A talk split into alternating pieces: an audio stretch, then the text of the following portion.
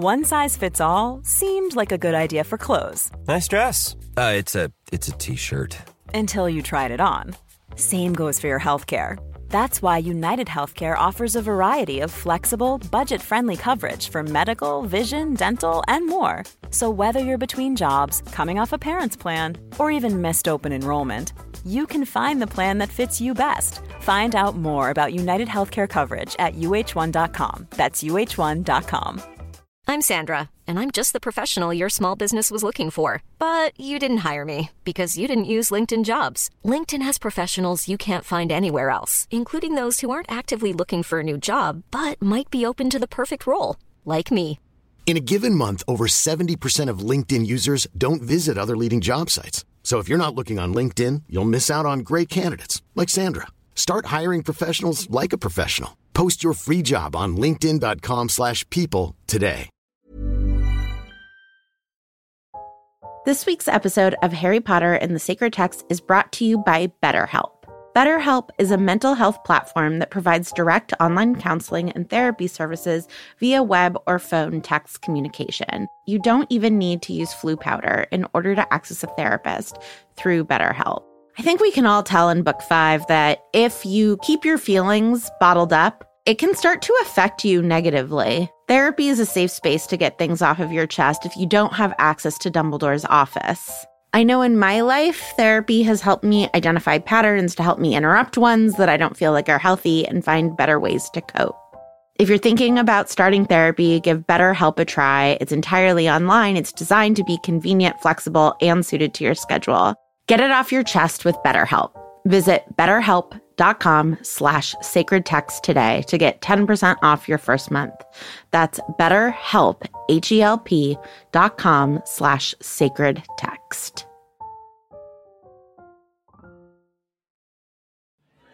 Hi everyone, it's Casper. This week we've got a special edition of the show. It's our live show from Cambridge, Massachusetts, where we're reading chapter 18, which is Dumbledore's Army through the theme of failure. You'll notice there's a couple times when people laugh because there's a visual joke that happens. And here and there, you'll notice some edits where we're making cuts just so it's easier for you to listen to. Next week, we'll read chapter 19, The Lion and the Serpent, through the theme of distraction, and we'll be back to normal. I hope you enjoy.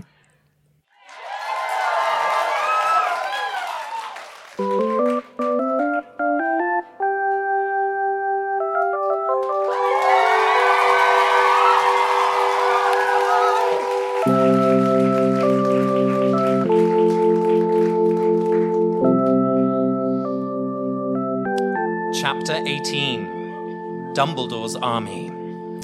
Umbridge has been reading your mail, Harry. There's no other explanation. You think Umbridge attacked Hedwig? he asked, outraged. I'm almost certain of it, said Hermione grimly. What's your frog? It's escaping.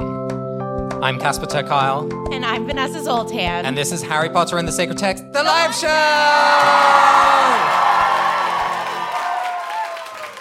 Hello, everyone. Oh, I should have asked you backstage. Do I have anything in my teeth? I have the same thing. Okay. I think you're good. Okay. we, we're used to working in audio, Yeah. so you don't have these problems. Welcome, everyone. We're yes. so, so glad you're here. There's so many of you. Welcome. Um, who here is from like Cambridge, Cambridge?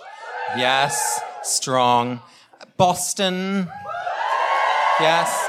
Broader Massachusetts in state area? Ex- out of staters? Whoa. Is anyone from the state of Rhode Island?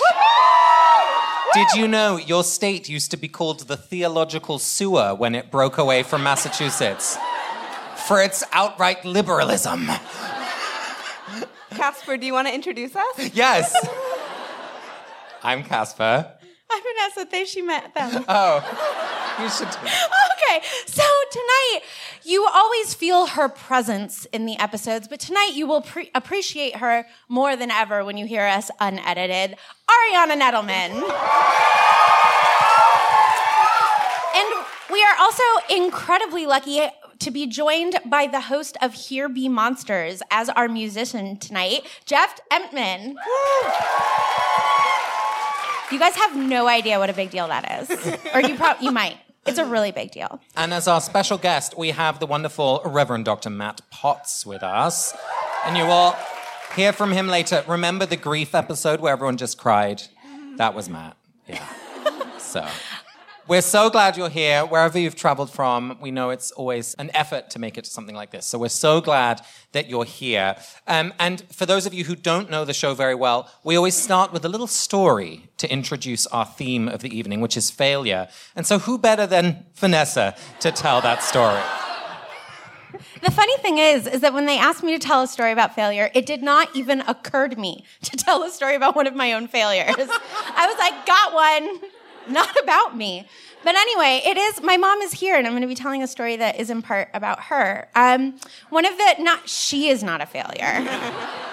I am not that brave. Um, no, one of the like big sort of sad failed relationships that I've seen in my life is my, my mom's relationship with her brother and sister, which is like no one's fault and is for all kinds of reasons, but it was always just sort of a stark thing in my life because I am very close to my brothers. Like growing up, we did everything together. and we're still really close. Like I talk to my brothers almost every day and we travel together. And, um, which, you know, just put in perspective, the stories that I heard about my mom's childhood were like, she shot a water gun at one of her older brother's friends when she was nine, and my uncle is still mad. But like, really, he's 75 and he's still mad. Whereas my brothers, I like I've done worse things to them today, and they're like over it. And it wasn't my brothers and I did not have a perfect relationship. Like for example, my brother David, um, my my partner Peter and I went to visit my family, and we hung out with David, and then we got into the car afterwards. And Peter looked at me and said, "David is the good-looking one in the family." And I went, "I didn't ask. Okay, okay." And like, he's not the only one who thinks that. Like I was online dating and I had a picture up of my brothers and I, and somebody messaged me being like, Oh, your brothers are really cute. And I wrote back, like, haha, like, do you have any siblings? And I never heard from them again. like, they just wrote to me to tell me how cute my brothers are. And they are. They're very cute. And my younger brother, too, he's one of those people who, like, effortlessly, like, wins things. Like, I'm a spiller and a mm-hmm. dropper. And Jonathan, Jonathan and David call me one Friday night and they're like, hey, like Shabbat Shalom. And I was like, why are you guys together? And they were like, oh, we're going to a poker tournament, like a charity poker tournament. I was like, do you guys know how to play poker? And they were like, no. And I was like, okay, good luck. It's for a good cause. And they call me after and they're like, we came in first and second place. I don't, I don't know. But so wait, but before you feel bad for me, like I was good at things too as a kid. I, I was an excellent pastel drawer. Did you know that? This is a drawing that I did of our pet dog when I was eight years old. The dog wasn't smiling in real life. I added that touch. but, and here is a painting that my handsome brother David did when he was 35 of my parents' dog. we call it Daff at Play. It's really bad. so, for those of you listening at home, Daphne is a four legged dog the painting is of a one legged dog. Um, you know, we all have our talents. Anyway, but this was, I swear this, this is about my mom and her siblings.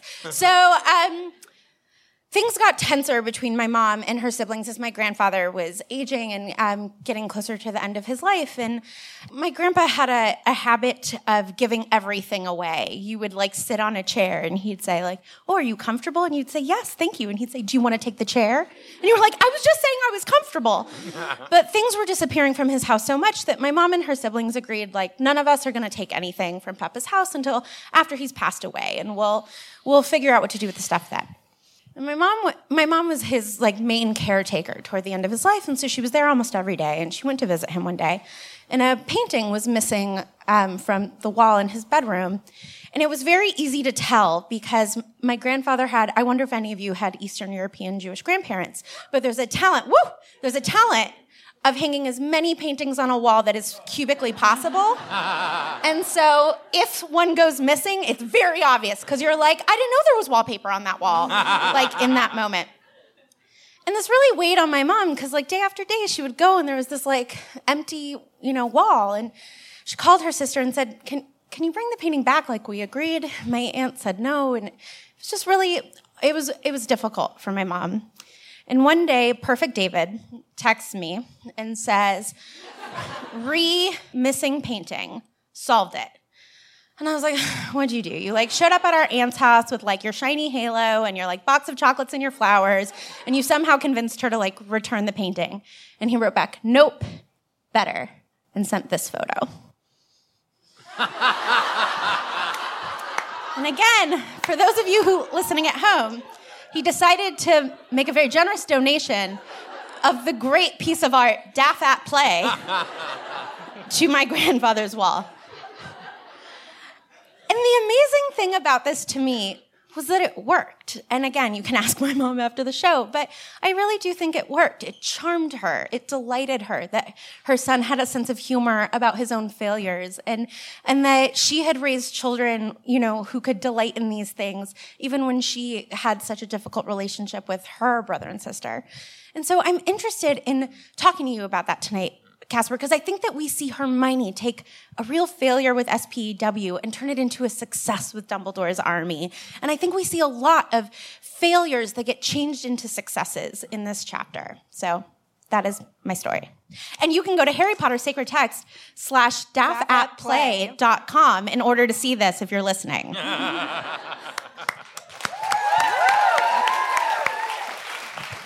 Sorry, David. It is a remarkable piece of art.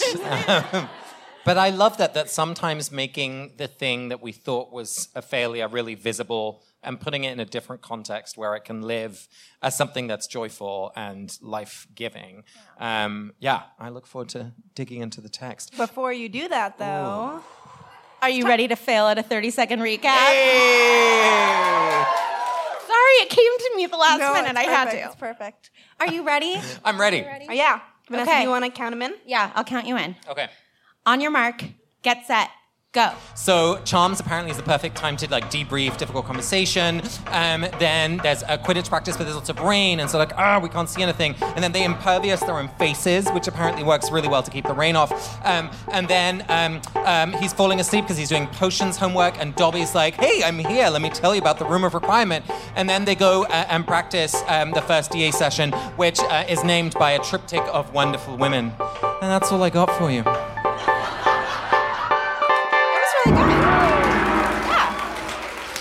You know, I just I left you some things to cover. I no, hope... but that was really solid. Okay. I'm very proud of you. Yeah. Um, I'll count you in. Okay. Three, two, one, go. We get to see Ron play Quidditch, which is very exciting. We get um, um, Harry's scar hurts and he get we see inside Voldemort's brain, or do we, is Voldemort trying to manipulate Harry? We don't know.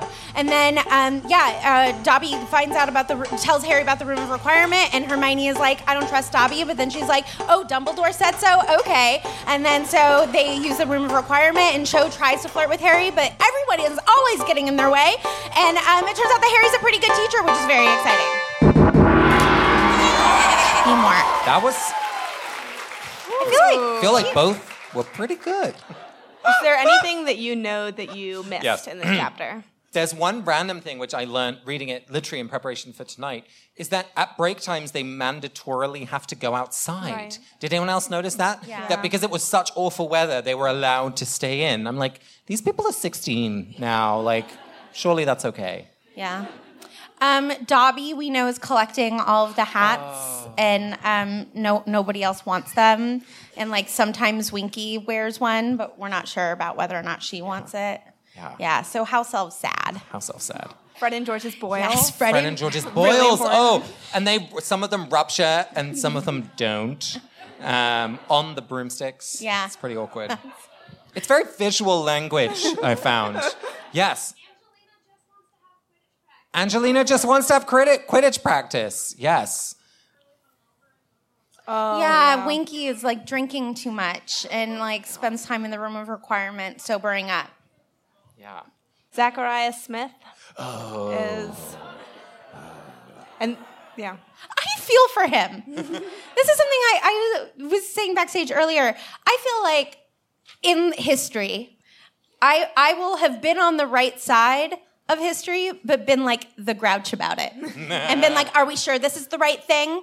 I feel like I am Zachariah Smith. Yeah. I'm gonna make a button. Nice. I am. like, I don't don't know. He's like, It's like the chosen one and then the grouchy one. Like, hey.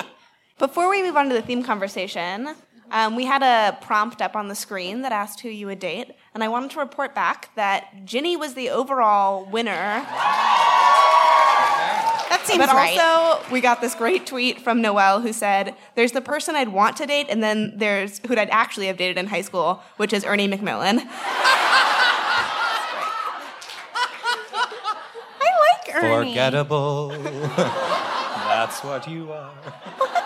Ernie. I, I love him. Okay, Casper, Vanessa, Yes. it is time for our theme conversation. Good. And I have a question for you, which is that in this chapter, we learn, as you mentioned, that Dobby has been solo cleaning the Gryffindor Tower and taking all of Hermione's hats. And therefore, we kind of de facto learn that Hermione's spew campaign with the knitting of hats is a failure. And also, we learn that Harry doesn't tell Hermione this. He gets this information and decides to keep it to himself. And so my question is, what do you make of Hermione's failure here? Kind of what you mentioned. How does it inform her in the DA? And also, should Harry have told her, or are there some failures we shouldn't tell people about? So, yes, there are some failures that you shouldn't tell people about. Like, don't tell me if I have food in my teeth now. It's too late. like, there's nothing I can do. But I do think that it's a missed opportunity that Harry doesn't talk about this with Hermione for a few reasons. One, this isn't just a failure. Like, Hermione is not just failing at being a good advocate for house elves, she's made Dobby's life harder. Dobby is now a victim of Hermione's good intentions. And I think that Dobby deserves to be protected from Harry the way that Dobby would definitely protect Harry.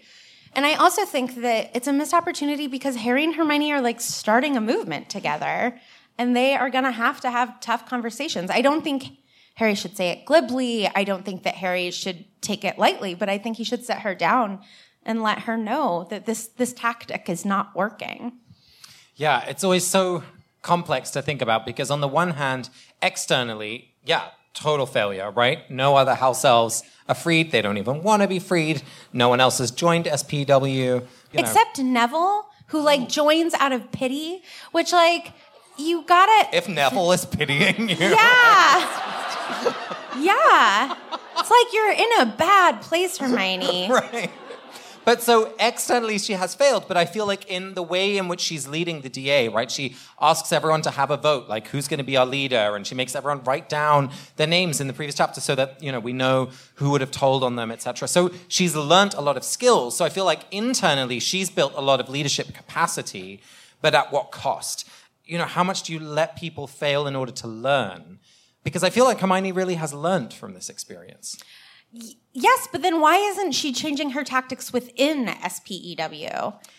Has Hermione spent time, other than that once, in the kitchens talking to house elves? Right? Like the lessons that she has learned, she is implementing. She is out there talking to people about all of the different reasons that they should join what will soon be called in this chapter the DA, right? It's like, well, if you're going to fail your OWLs, you're not going to be able to protect yourself, right? Like she has a multi layered pitch like with slides with pictures of her brothers to like make a great like argument for it. Like, why isn't she changing her tactic within SPEW? Maybe Hermione is a Quaker. Definitely saying- that. Well, I'm just thinking about like that tradition of witness, right? Like some things are just whether they're impossible to change or whether they're too big for your small group or whatever. And so the best you can do is just stand there and say this is wrong. And so maybe every like knitted hat is just a sign to say like this is wrong, but I don't know what else to do. Except that Dobby is now cleaning it alone. Yeah, I feel very strongly that there is like a very specific victim to this, and therefore Harry's just being a coward. I don't. I also think that choosing to confront someone or not confront someone about their failure, you can test it as to whether or not you choose to confront them based on your comfort or on the impact that it will have. And I think that Harry most likely doesn't do it because it would make him really uncomfortable to do hmm. it and not because he thinks that this is fine. He also just doesn't care enough about Dobby. Sorry. You kind of um, glided over something which I think is important, which that you seem to think that Hermione's tactics in the DA are successful. And can you talk a little bit more about like what you see her doing? Yeah, Casper, and and why you think they are successful, and and maybe how she learned those things from SPEW, which is what you said. Well, I really love the way in which she's kind of demonstrating distributed leadership, right? She's not coming in and saying, like, this is how it's going to be done. She's certainly influencing, which I think is important, but she's not like creating complete barriers. And so the fact that she invites people to help name it, the fact that she, you know, lets Harry decide like what what are we going to teach, right? He is the expert on defense against the dark arts. So I, I, I feel like she's inviting other people into leadership rather than going all out herself and saying like I've got pins, now give me money. You know what I mean? I think that that's absolutely right. And um, the moment where she's like, I nominate Harry is a little icky to me just because she's the brains behind it and is like, man, take the power. And I'm like, mm. but I think for all sorts of reasons, it's a good thing to do. And I think that if nothing else, the lesson she learned from SPEW is that whatever she's doing, nobody else showed up. So she might think that she's influencing house elves, but which I, do you know? Maybe now I've answered my own question. The reason the reason she doesn't change things within SPEW again is because Harry doesn't give her the feedback that her tactics are failing, right? She thinks that she's like out there freeing all these house elves. And it's like, I don't need a lot of num- members to do that. But for the DA, we do need a lot of members. Also, a great uh, indication of like the importance of feedback loops right? Like you can be doing the same thing, knitting the hats, and if they disappear, you're telling yourself the story like, oh, what I'm doing really works. But this is why data collection matters, everyone. Take that home. Well, but and correct data Correct. analysis. Yes. Because she's collecting data. like she's knitting hats. Right. And hats are disappearing. And she's just learning the totally wrong lesson, which is I guess I should knit more hats. Which is why she's not in Ravenclaw and she is in Gryffindor. I think it's settled. She is making one house elf very happy. She Yeah. He's now cleaning Gryffindor com- like common room alone. How happy is he? The he likes exception his proves hats. the rule. yeah. Um, is there somewhere else in this chapter that you see failure? yeah. Casper and I disagree about Quidditch practice. well, No, let's fight. I can't remember which side I agree with. So let's I think. Angelina Davis runs a successful Quidditch practice. I think she doesn't. Angelina Johnson. Johnson. Uh, yeah. Why did I? Why did I call her by? The, who was I thinking? Never mind. Angela Davis. I was talking. Angela about, Davis. That's yeah. what I did. yes, she's inspired. She's amazing. so I just started Angelina chatting with Johnson decides else. to have Quidditch practice in the pouring rain. Yeah. And you think that it is wrong. No, I think it's a successful that Quidditch it's success. practice. Okay, why? I, so I think organized sports that aren't just done for like fun on a Saturday are stupid. But within the logic of organized sports, I think if you are going to try to run a great strong team and victory matters to you, then I think that you have to practice within the conditions that a game would be run. And they would still have this game, so they should still have this practice. And just because Fred and George have a failed product that they haven't figured out how to like heal their butts. Like that doesn't mean that she has made a mistake. She's running a hard practice. I think Oliver Wood would run the same practice. And um, yeah, I just I like, practice with Oliver Wood any day. but like, I just think that she's being held to a caretaking standard because she's a woman, and like, this is the right thing to do given the sport that they have chosen to play. Casper? Yeah. Well, the fact that they do not return to the Quidditch pitch, that she cancels the next practice, to me says that she knows it was a failure. That she was like, no one could see each other. It was raining so hard, like nothing made sense. Everyone just felt worse afterwards. I think I need to be more inventive. It's like if you're a like a um, oh gosh, what's that na- Dutch national sport where you ice skating, um, like long distance ice skating. Um, you know, if it's no if there's no ice, like don't go on the water. And I, I feel like Angelina needs to think of what's the like roller skating equivalent of training for different weather conditions. But Quidditch games happen in those conditions, whereas ice skating doesn't happen when lakes are swimmable. That is correct. I stand down. no, I. well, I'm going to keep going anyway because I have one more point.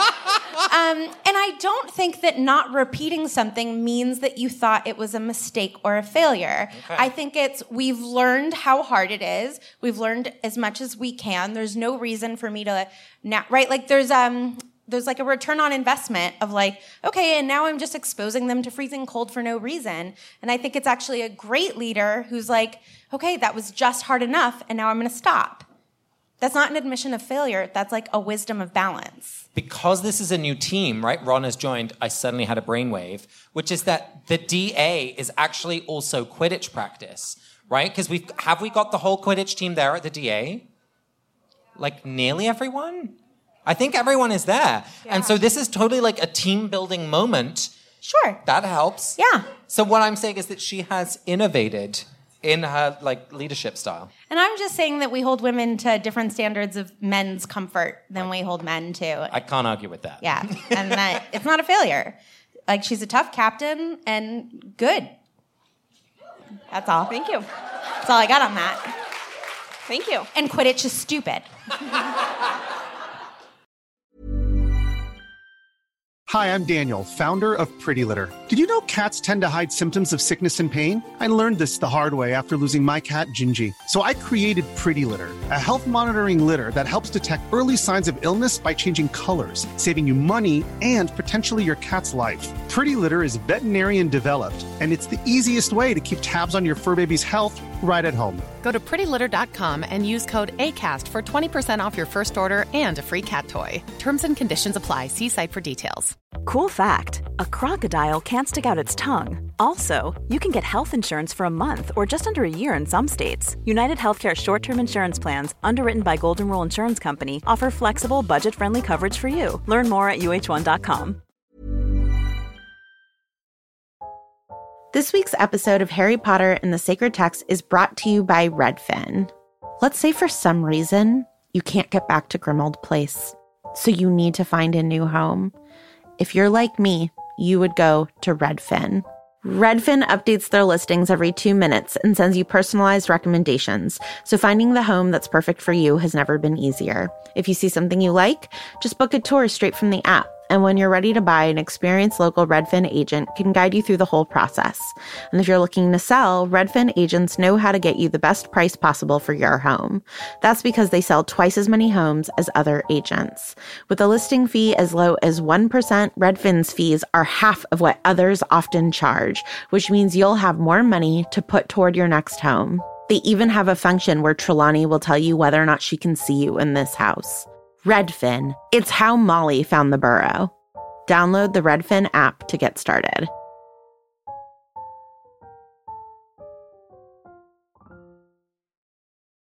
I believe it's time for a spiritual practice. Ooh.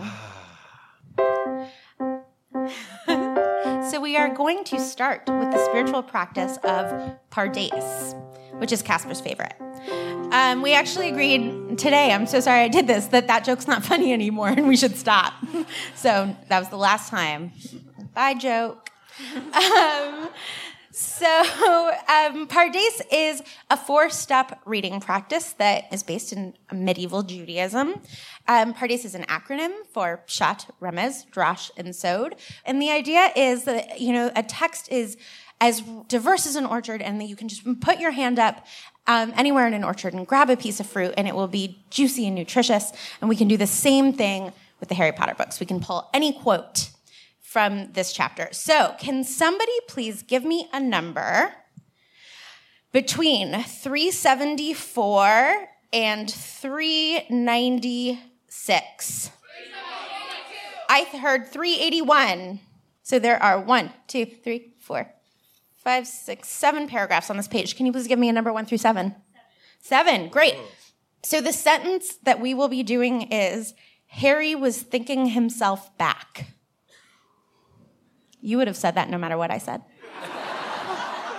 That's good. That's good. Okay, so page 381 Harry was thinking himself back. So the first step of Pardes is Pshat. And in Pshat, we ask ourselves, what is the intended or the explicit meaning of the text? Did you find it? This is off. This is when he and Ron. Are so this is yeah. He and Ron are talking after Quidditch practice, and um, Harry is telling Ron about the visions of Voldemort that he's had, that is Scar hurt, and he's sort of figuring out out loud what Voldemort has been experiencing.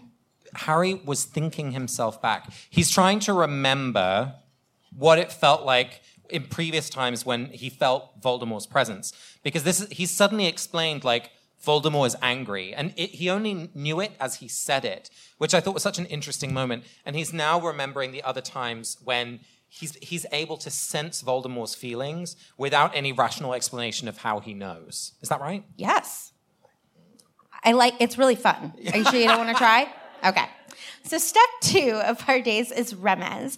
And remez is one of my favorite things that we do in the podcast. So we pick a word from the sentence. It means like an allegorical meaning or a possibly metaphorical meaning. But the way that we do it is the way that rabbis have been doing this for hundreds of years, which is that you can pick one word and track how that word is used throughout the Harry Potter series. So if we were doing this with the Torah and we picked the word tree, we'd be like, oh, where are all the trees in the Torah? And we would talk about all the different times that we see trees and all the different meanings that trees can have. And so I need your help. I am going to say the very tall person with glasses. Yes, you. I want you to pick one of these words. Harry was thinking himself back.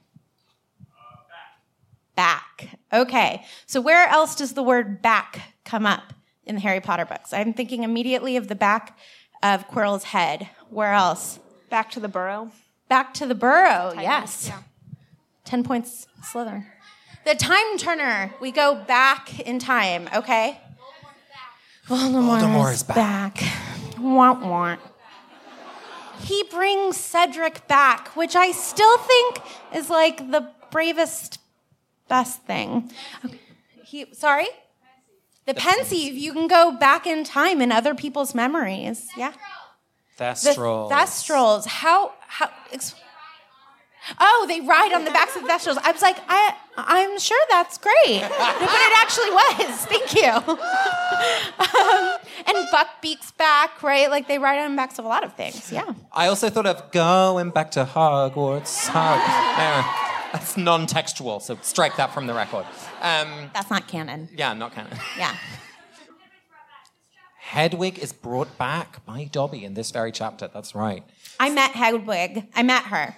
I was in Oregon and I went to a bird conservatory and there was a snowy white owl and it looked like Hedwig. And my theory now is that she's alive and she ran away from Harry. She's okay. She's in Oregon. She's so happy. Here's the thing: the owl actually had a name, and it was Hermes. Hermes. Isn't that it's crazy? Hermes, not Hedwig. No, but it was. I think that Hedwig took Hermes' name. Oh, undercover, Hedwig. Undercover, scared that Harry might find her. And I was like, oh my God, it's Hedwig. And she was like, hmm. I'm just saying, guys, she's fine. She's in Eugene. Go see her. So, what are these other Sorry. instances of the Oh, word yeah, back? I was doing something. Um, back. Okay, so bringing somebody back, going back. I think that going back is one of those things that is hard, right? Writing on the back of a thestral is hard. Going back somewhere is hard. Returning is always hard, right? Like on the Journey Quest narrative, mm-hmm. the return, going back is like considered the hardest part, coming back home. Well, and often the place that you're returning to might not have changed, but you're the one who's changed. Right. And I'm thinking of Harry at the very end of the books, of course, also coming back, and he's Voldemort is gone from his own body, from his own experience, and so whatever journey we've gone on, it has changed us, and that we're. Is it T.S. Eliot to see a place as if for the first time? But how does that change our reading of this sentence? He was thinking himself back. It's like this is hard for him, right? This is like a brave thing that he's willing. Sorry, you have something to say, please.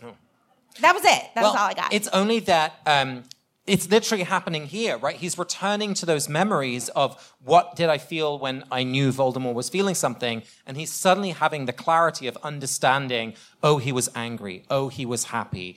He's literally returning to memories and seeing them with with the new information he's had from the journey that he's been on. Yeah, and part of the reason that he's able to do that right now is because he's standing there with one of his best friends, having just gone through a difficult Quidditch practice together, right? Like there's a vulnerability of shared experience that Angelina created for them. Um, so, anyway, anything else about how else the word back? I feel like there's more. He was thinking himself back.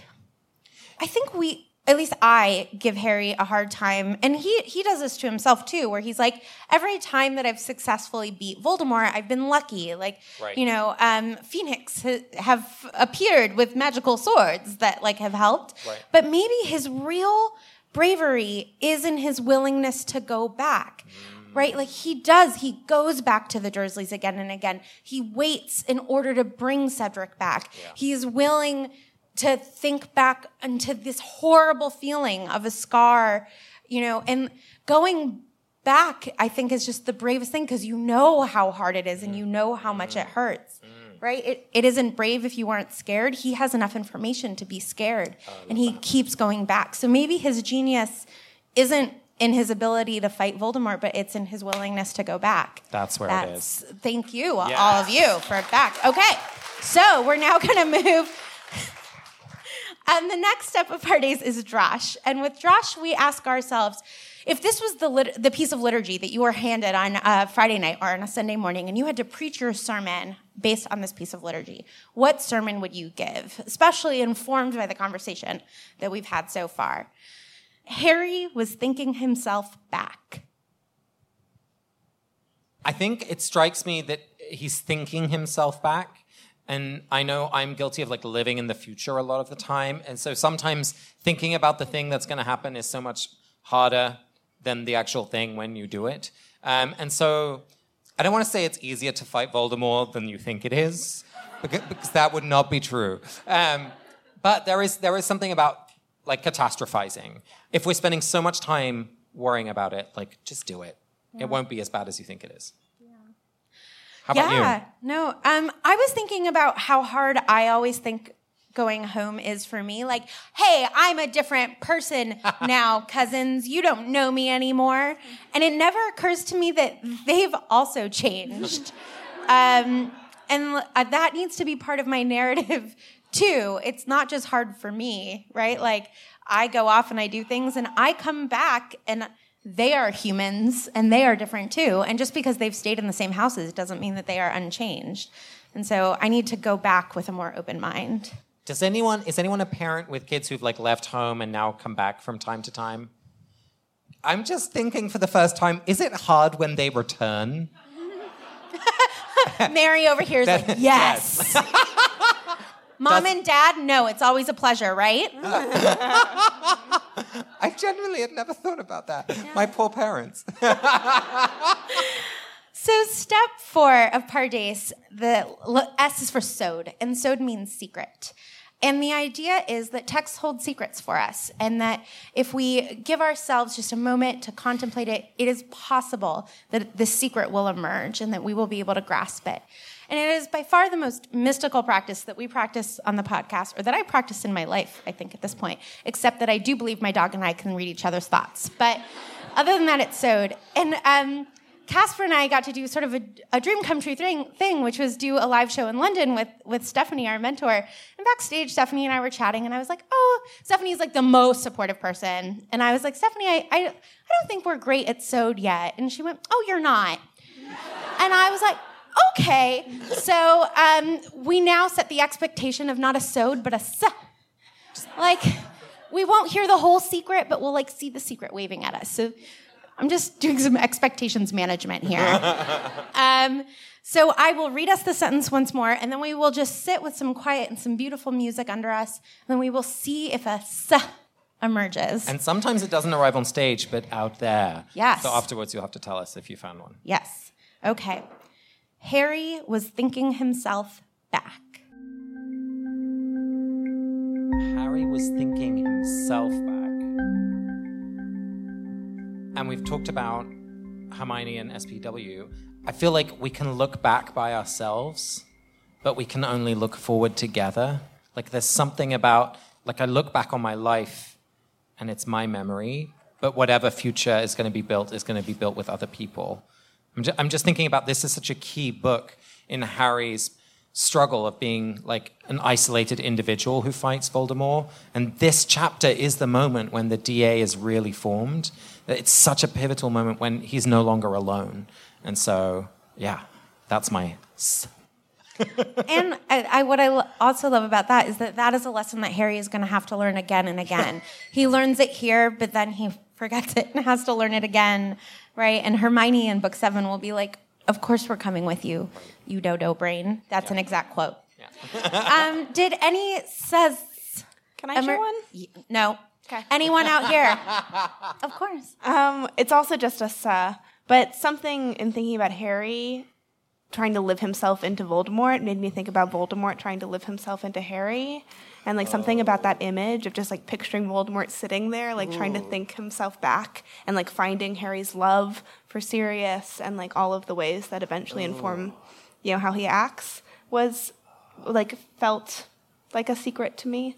Yeah, and what that makes me think of is um, the difference between Harry and Voldemort is that Voldemort is constantly trying to instrumentalize that information, right? Mm. He's like constantly using information to dehumanize and to subjugate, whereas Harry, even at this point, is trying to use that information to understand, mm. not to overpower, right? And that that's the difference. That's and I'm just riffing off of all of yours because not even a "sa" emerged to me.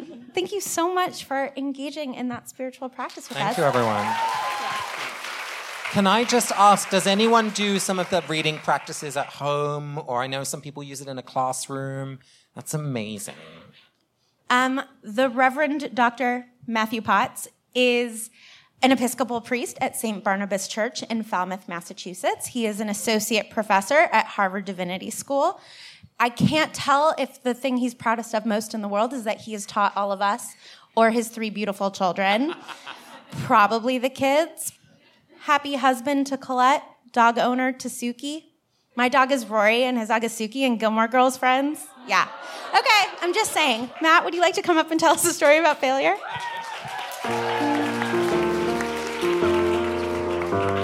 You calling me short? No, no, not. Should I take it out? Okay. Uh, so I yes, I was the teacher of, of these uh, folks, and I also went to school here in Cambridge. I went to, to Harvard for graduate school, much like these folks. Um, and I found when I arrived at, at, Harvard that I had something in common with a lot of my classmates and my colleagues. Uh, I was a nerd like them. Uh, and I like to spend my time reading, and I had trouble in social situations. Uh, but the other thing that I discovered really quickly is that I cared about religion, but mostly that I wanted religion to have some kind of impact in the world.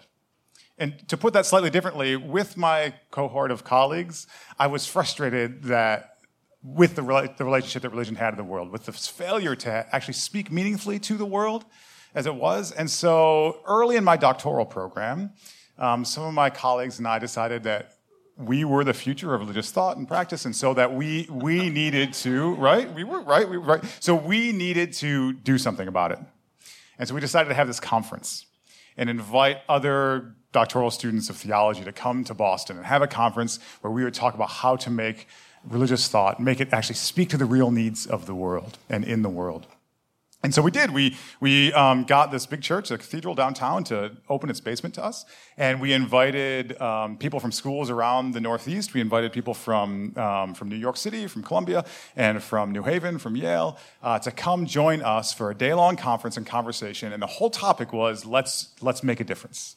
Let's not just stay in our rooms studying our books. Let's actually try to make what we talk about and think about matter to the lives of, of real people. And so it was on a cold day, much like today uh, in January, and we Harvard folks were hosting, so we, we got to this church basement uh, very early in the morning, like 7.30 or 8 a.m., and we showed up, you know, with a bunch of stuff, and we started setting out tables and setting out all the chairs. It was in the basement, setting out tables and chairs. And um, somebody made a run to Dunkin' Donuts and brought a bunch of donuts and bagels. And somebody got like some fruit trays from, from Stop and Shop. And we were setting out food, right? And then we were, you know, all the things you would do for a conference, putting out the folders and putting out the agendas and getting name tags ready and getting everything all set. And everything was all ready to go. And it was just about the time for it to start. And so, I, you know, I looked at the, the space and it was fine. I, I went up the stairs up to the office to, to check in and just make sure that everything was fine. And I was going up the stairs towards the office. And as I was going up the stairs toward the office, a man was coming down the stairs. Uh, and he had a jacket that was too light for the cold day. And he was carrying a little plastic bag. And I, he, you know, we met each other on the stairwell. Uh, and he said to me, he said, I, I actually just arrived. Um, I'm from out of town. I just arrived at South Station. And Somebody told me that, that there's a church somewhere around here that serves a meal on Saturday mornings. And just because of my own past, I've worked with a lot of homeless people in the past and spent a lot of time working with homeless people, and I could tell that he was probably homeless. Um, and so I said, well, you know what? Let's come upstairs. We'll, we'll find a place. And we, we went upstairs and went to the office, and I got um, the, somebody who was on staff working there that day, and we, um, we made some phone calls, and we got a map, and we got everything arranged, and we figured out the place where he should be going. Um, and, you know, we gave him directions, and I shook his hand and wished him well and sent him off. Uh, and then he walked out the door and out into the cold January day. And I turned to this guy who helped me out, and I thanked him, and you know, I started walking back downstairs, patting myself on the back for speaking to the real needs of the world at this conference where I should be speaking to the real needs of the world. And I started coming back down those stairs. Coming back, I was listening while you're doing this thing. I started coming back down those stairs. And about halfway down the stairs, I had the view that this man had had over my shoulder. And I looked at this room that was set with bagels and donuts and fruit trays and hot coffee and hot tea.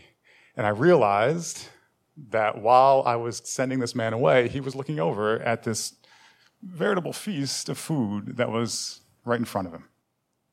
And what I realized in that moment, right, is not that my failure was not that I had, I had failed to see the need in the world, is that I had failed to stand in his shoes and see what he could see and help him. So that's my story of failure.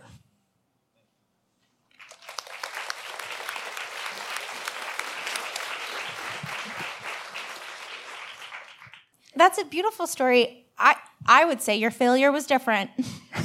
no, I would say right. It was a. I think sometimes we fail to see the gifts that we have. Right. I think yeah. that this is the kind of failure that I would like to think that we forgive ourselves for. And I think it's an invitation to stand in someone's shoes more often, but your back doesn't have eyes. And um, we often forget the gifts that we have to offer the world, and that if we're not honest about the gifts that we have to offer, that is a failure, right? It's a failure to offer our gifts. That's just my thought. Sorry. I'm I'm remembering I grew up in a village which was rather unusual. I went to a Waldorf school, Steiner school. Anyone? Yeah, you're with me. um, and uh, there were two kind of big farms there, and a lot of people with developmental disabilities lived and worked on the farm.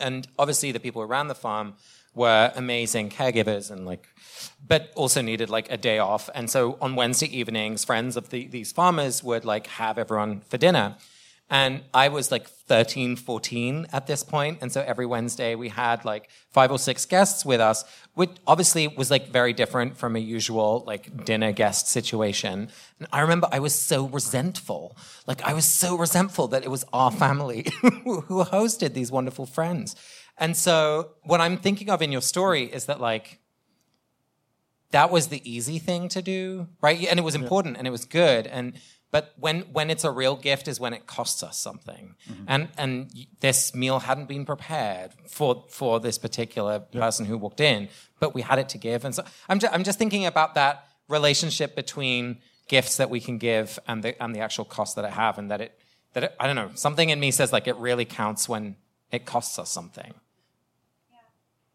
I'm also thinking about when I read this chapter, I read it out loud with Jeff and our roommate, and we said, Oh, there are no Slytherins who are part of the DA. Oh. And I was like, Oh, well, Hermione probably didn't invite any Slytherins. Yeah. Um, and was, I was thinking about like what in this chapter is relevant to like what would have been a sacrifice. And it made me think of that, that like that would have been a sacrifice for Harry and for everyone there to have Slytherins there, but it would have actually been the thing that would have made the DA stronger than ever. Like, yes, but but no, I, like the great failure um, from like the Hogwarts point of view to me comes in book seven when McGonagall says like Slytherins get out, right? Like it's awful, and I'm worried about grappling with that, but but um, but those things come at a risk. And so, of course, in a perfect world, you would have invited this person down, and in a perfect world, Slytherins would be invited. But like trying to make a good impression, and Slytherins could tell Umbridge, and but Marietta tells Umbridge. You know, it happens anyway. It happens anyway. I'm not. I'm not saying that I'm not saying that these failures aren't failures. I'm saying that I think it's, again, I think it's important to forgive ourselves for our failures because our reasons for these mistakes are valid. Yeah. Like, these concerns are valid, right? Like, I don't know, we all make them. Say something Yeah, I wise. think so. You're a yeah, I mean. I, I mean, I think that. I think part of what was interesting for for me is I, in the moment, I was so confident that I was doing the right thing. That's Yeah. part of the, the twist, and also just that like And I'm sure Hermione is too. I'm sure Hermione's Right. like, I'm inviting everybody. I can't trust the Yeah. Slytherins. There's too much at risk for Harry. And and also for me that like there was actually like a considerable amount of training that had had prepared me to act exactly the way I acted because I've worked in churches that Yeah. deal with homeless people, right? And so like I was doing okay, this is the way you do it, and that and that was it was something about the failure was almost built into the way I was set up to encounter the situation. Does that make sense? Right. So I Yeah. yeah there's a sense in which. As you say it, it, it's just something that kind of happened before I even realized it, but that's sort of the point, right? Right. Yeah. Well, and the failure here is sorting. Like these assessments should be done on a person to person basis. And have I built enough trust with you? And the failure is that they quarter kids every year at the age of 11, right? It was some, it's something that we're told is like a bad thing to do is to judge a kid at the age of 11 and fate their entire lives. So again, I think that the failure might be a structural Yeah. one. Yeah. Well, Matt, thank you so much for coming up and telling that beautiful story. We really appreciate it.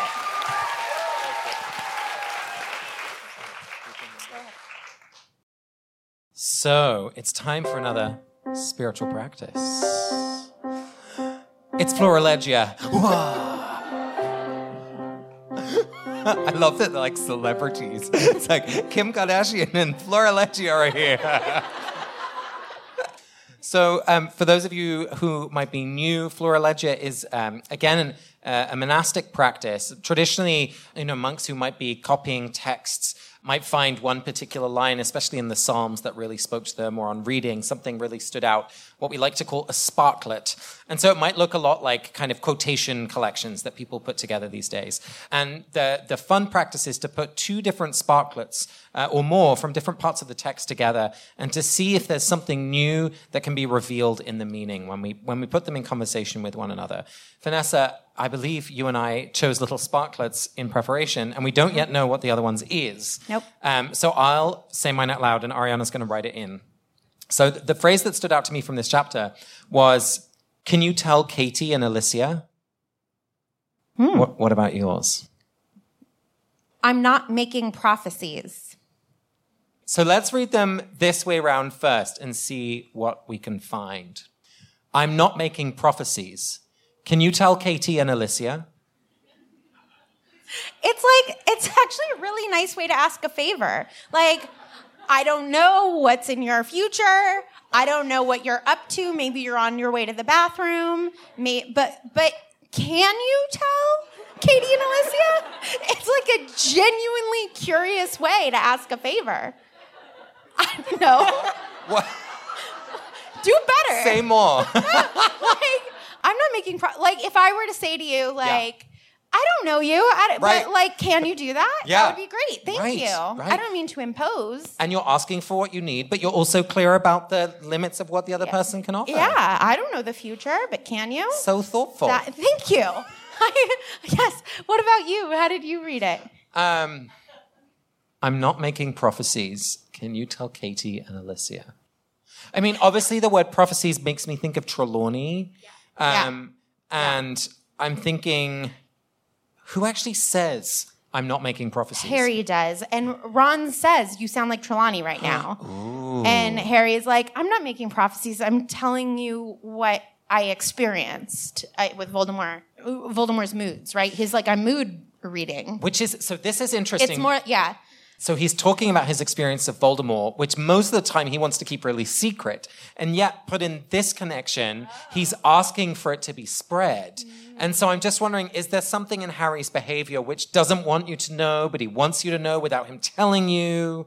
He wants everyone to understand his experience without going through this traumatizing event of having to tell it over and over and over again.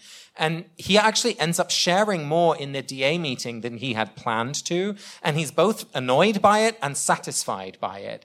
And so there's something in this chapter of him wanting his experience to travel further without him doing the telling that seems to come out in these two lines. Interesting. Maybe. Yeah. Should we ask someone from the audience for Yes. a sparklet? We'll Yes. Oh, we're going to add a third one? Yeah. Oh, the excitement. Um, did anyone have a sparklet that they brought with them? Yes, we have one over here on the left. Yes. You do sound just like my mother. You do just sound like my mother. Amazing. okay, great. okay. All right. Um, so I'm going to read all three, and you're going to find something juicy. Okay? An equal division of labor. Can you tell Katie and Alicia, I'm not making prophecies.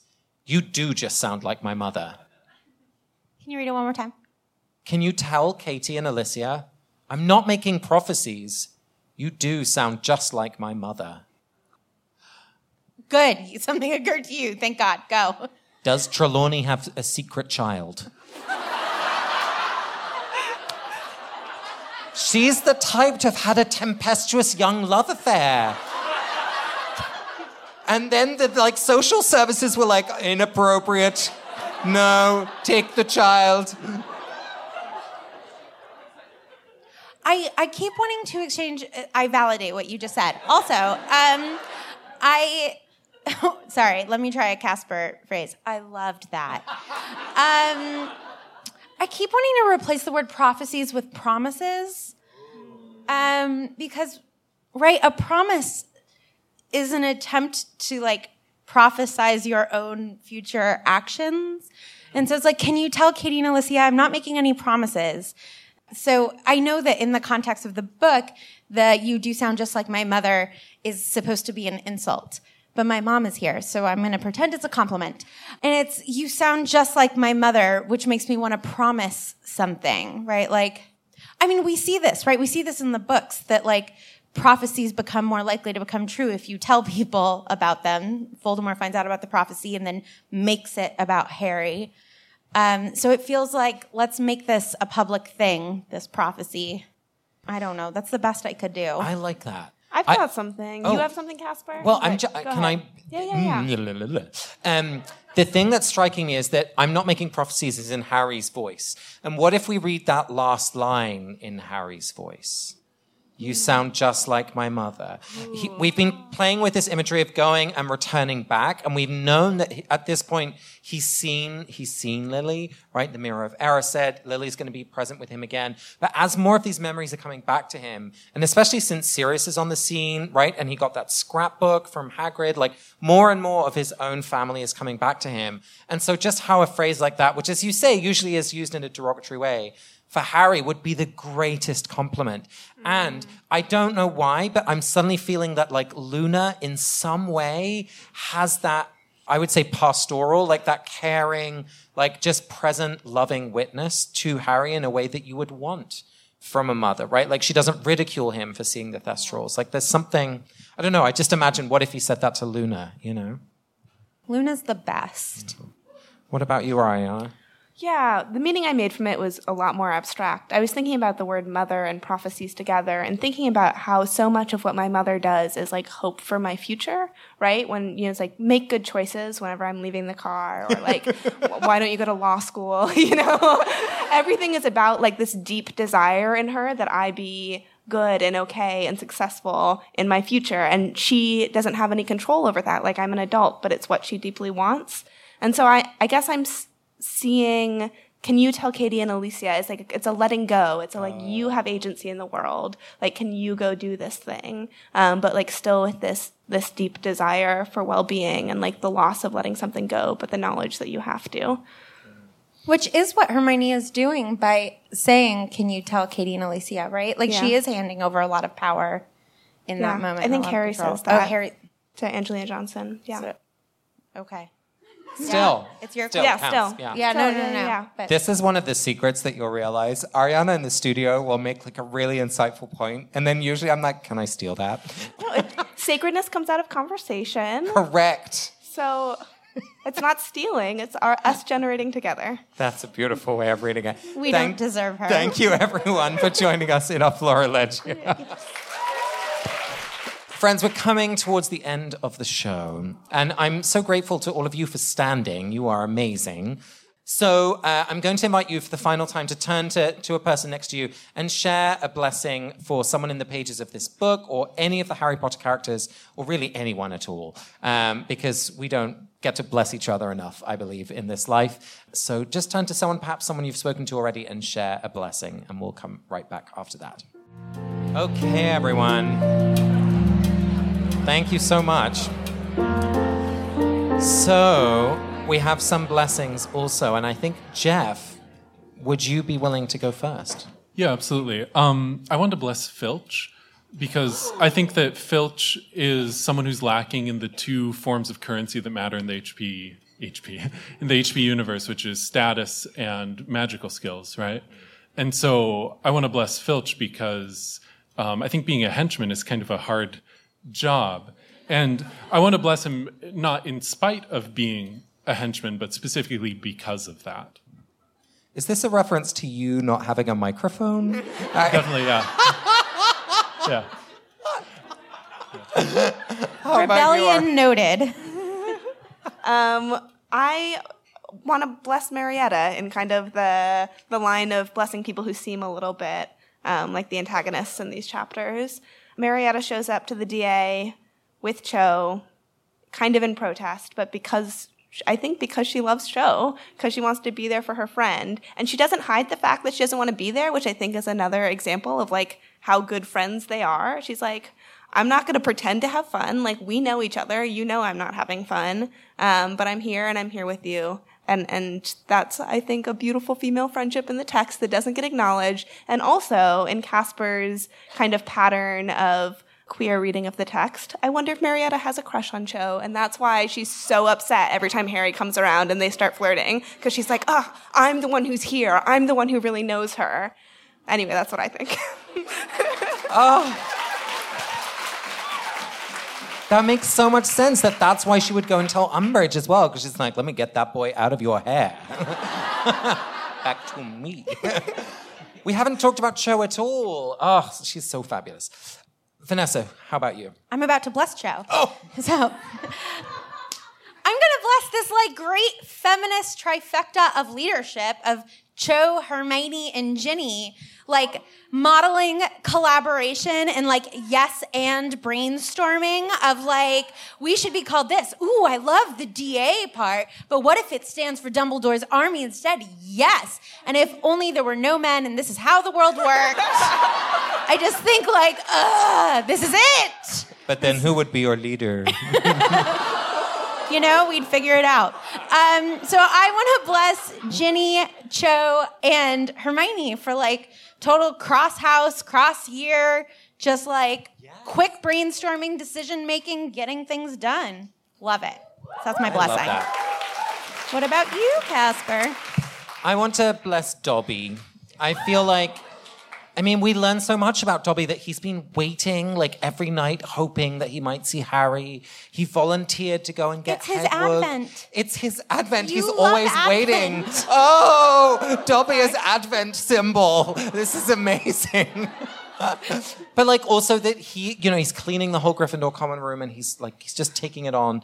And so I'm just imagining all the other secret hidden ways in which Dobby is seeking to help Harry that we never even get to see.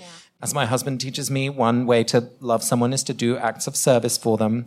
Does not come naturally to me, but I am trying. But like that that is such an expression of love for Dobby. And so I just want to bless him for his enduring faithfulness um, to, to find ways to support Harry. So my blessing is for Dobby. And um, on behalf of the Harry Potter and the Sacred Text team, we would also like to offer a blessing to all of you.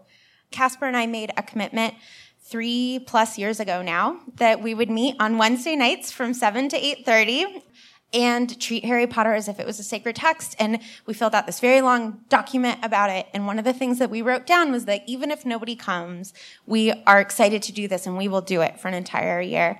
And we obviously never could have imagined that you all would be here one day. And so we just want to offer a blessing to you because you are a blessing to us. And so thank you from the bottom of our hearts for making this what it is. So thank, Thank, you you. very much. Thank you. So, friends, we are, we've come to the end of our show. I want to remind you to tip your wait staff, um, to thank the amazing staff here at the Oberon, especially Emma for organizing everything and inviting us here. Um, I want to thank um, Matt Potts, of course, our beloved teacher and special guest. Jeff Emtman for all the music, Danny Agan to help with everything, Julia Argy, Vanessa's mum, Stephanie Paulsell, and uh, after you've said hello to us here, we do have to finish about 9.15, so it'll be quick meet and greet, but you can find us by the merch stand. Uh, we'll see you in a moment, but for now, thank you so much. Thank you for coming. I'm Casper ter I'm Vanessa Zoltan. I'm Ariana Nedelman. And this is Harry Potter and the Sacred Text, the live show.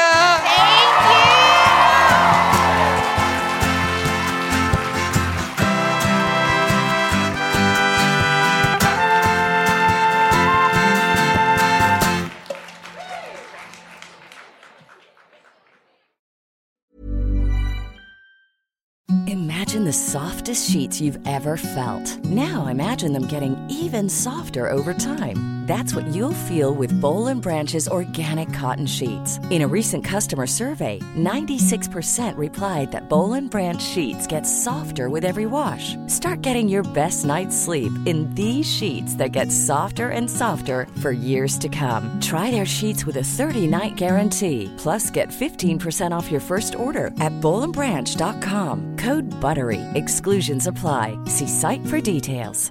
Planning for your next trip? Elevate your travel style with Quince. Quince has all the jet setting essentials you'll want for your next getaway, like European linen, premium luggage options, buttery soft Italian leather bags, and so much more. And is all priced at 50 to 80% less than similar brands. Plus, Quince only works with factories that use safe and ethical manufacturing practices. Pack your bags with high-quality essentials you'll be wearing for vacations to come with Quince. Go to quince.com/pack for free shipping and 365-day returns. Vanessa, what's your favorite Taylor Swift album? Folklore. What's your favorite Taylor Swift album? Evermore. Ooh, so close to being right, but wrong. Now, see, I was taking a completely different interpretation of our favorite albums because we're in the same era, Uh-huh. but we have different favorites. It's, I think it's why we have such great conversations because we have similar sympathies and tastes, but we there's enough difference to make it interesting. I don't know why it has to be about winning and losing. You're right, Matt. It's me. Hi. I'm the problem. It's me.